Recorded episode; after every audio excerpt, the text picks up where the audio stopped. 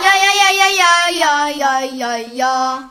哎，田辉，你在干嘛呢？马上要录音了，快来干活啊！吃药呢，我老婆给我买的药啊，呀，减肥药哎，算是让我抓到反面典型了。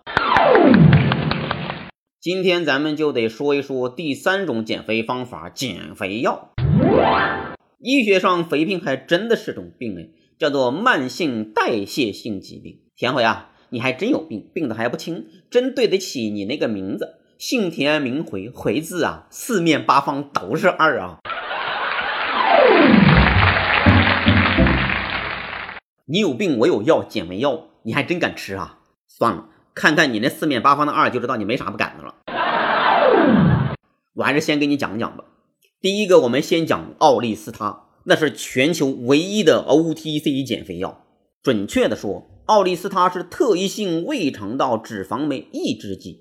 原理就是抑制脂肪酶，控制热量摄入。它能让身体无法吸收你吃进肚子里边的脂肪，脂肪原样呢才会排出来。也就是说，你拉出来那个翔肯定是锃明瓦亮的。让我忽然想起了清代长篇小说《镜花缘》里提到的直肠果，吃啥拉啥，形状不变，好不酸爽啊！多说一句，他们会洗洗涮涮，回锅再用。哎呀，说完下回我连回锅肉都不敢吃了。天回天回，你不是天天吃回锅肉吗？哎呀，以后我也不吃了。必须得说，奥利司他的作用不是减肥，顶多也就是让你不增肥，肚子里的脂肪它该是多少还是多少。还有一种大名鼎鼎、如雷贯耳的减肥药——西部曲宁。其实，因为该药会带来心脏病和中风的风险，早在2010年的十月份就被中国药监局发文叫停生产和销售了。我本想一笔带过的，后来了解了一下，因为西部曲宁的价格低廉，国内不少的减肥产品都会添加了这种违禁成分。不得不说，减肥行业真是个良心活儿啊！不过，跟您讲，这些人也有好处啊！哪天走在路上，天下掉下一口痰，都能砸死在街头。野狗过去闻一闻，掉头就走，心太黑，狗都不愿吃啊！在这里特别提醒一下大家，如果您使用了某些减肥产品后有如下特征，哎，就得特别小心。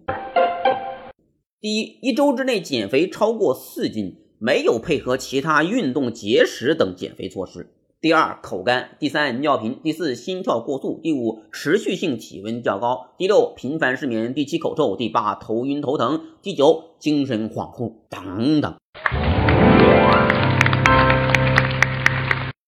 OK，还有一种知名度很高的减肥药叫做左旋肉碱。其实我根本不想把人家放在减肥药里边来讲了，好不好？好吗？因为人家根本就是运动补充剂，好不好？如果是结合有氧运动，左旋肉碱确实是可以加速脂肪燃烧的。但是，但是哦，前提是你得结合有氧运动。你看人家这名字都说了嘛，做了运动，旋即肥肉减了，左旋肉碱。哎，睡觉前吃颗左旋肉碱，然后啪啪啪，哎，对吧？你懂的哈。但是对于田回这样的快枪手来说，可能就只能呵呵了。哎，再说了。就算你是一夜九次郎，也架不住你不节制的胡吃海喝呀！难不成你是钢棍五十六吗？还有是药三分毒，所有的减肥药都有这样那样的副作用，你是真的敢吃吗？总的来说，其实真的不建议大家随便吃减肥药。如果确实有需要，我只能很官方的回答您：遵医嘱。第四个呢，我们来说一说针灸减肥。针灸减肥的原理是通过抑制食欲和促进代谢来达到减肥的效果的。据一些减肥的朋友讲，确实是有实效的。不过，即便是有效果，针灸减肥还是得配合饮食控制和适当运动。这个时候我就有个问题了：如果我还是需要饮食控制和适当运动的话，我干嘛要被针扎呀？每每想起被扎得像个刺猬一样的画面，我都会不自觉地打个冷战。哎，那个画面太惊悚，不敢多想啊。再说了，这种减肥方法它还是短期的呀，我不能一辈子三天两头就被扎得像刺猬一样吧？还有另外一个风险，其实也得提醒大家，针灸减肥一定得去正规医疗机构。如果针灸不能够做到一人一针一穴位用后即弃的话，很有可能会造成细菌感染的哦。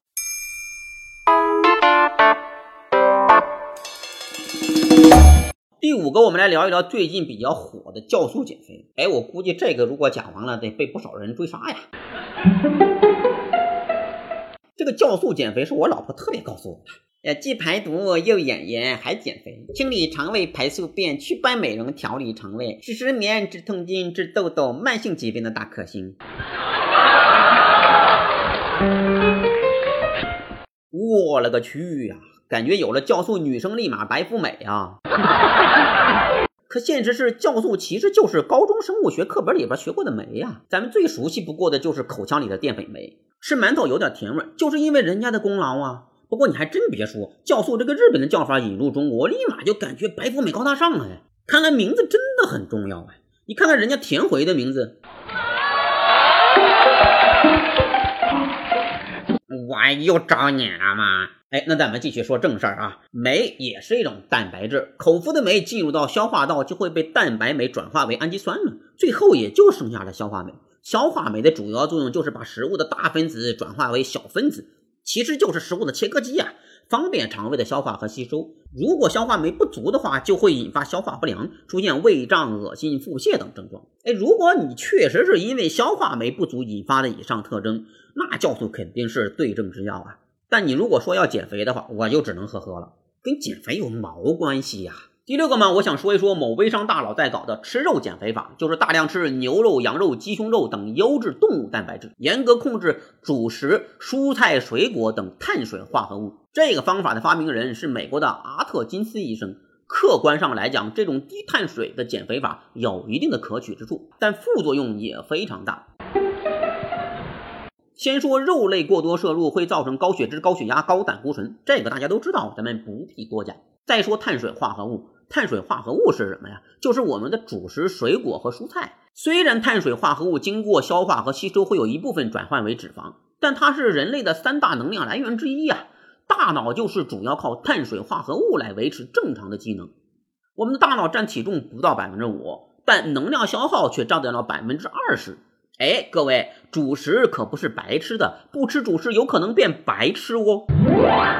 颇为反讽的是，阿特金斯本人患有严重的心脏病和高血压病史，死的时候体重两百三十二斤。美国疾病控制中心得出结论：阿特金斯医生死于肥胖引发的综合症。除了上面我们已经提到的减肥方法，其实还是有很多的，比如酸奶减肥、喝水减肥、蔬果汁减肥、苹果减肥、鸡蛋减肥、香蕉减肥、吃醋减肥、牛奶减肥、苦瓜减肥、芹菜减肥、蜂蜜减肥、咖啡减肥、睡觉减肥等等。客观的来讲，这些减肥方法或多或少都有一定的科学依据和道理，但是绝对不能一叶障目、不见泰山、管中窥豹、只见一斑、盲人摸象、以偏概全、深井安坐、所见即天。总结一下，是药就有三分毒，爱惜身体莫糊涂。针灸有效但痛苦，忽悠减肥是酵素。据说吃肉也减肥，小心血管会拥堵。减肥方法千千万，擦亮眼睛看清楚。还是要强调一点，减肥是为了健康，为了美，为了一种健康的美。下一集我们讲讲如何健康的减肥。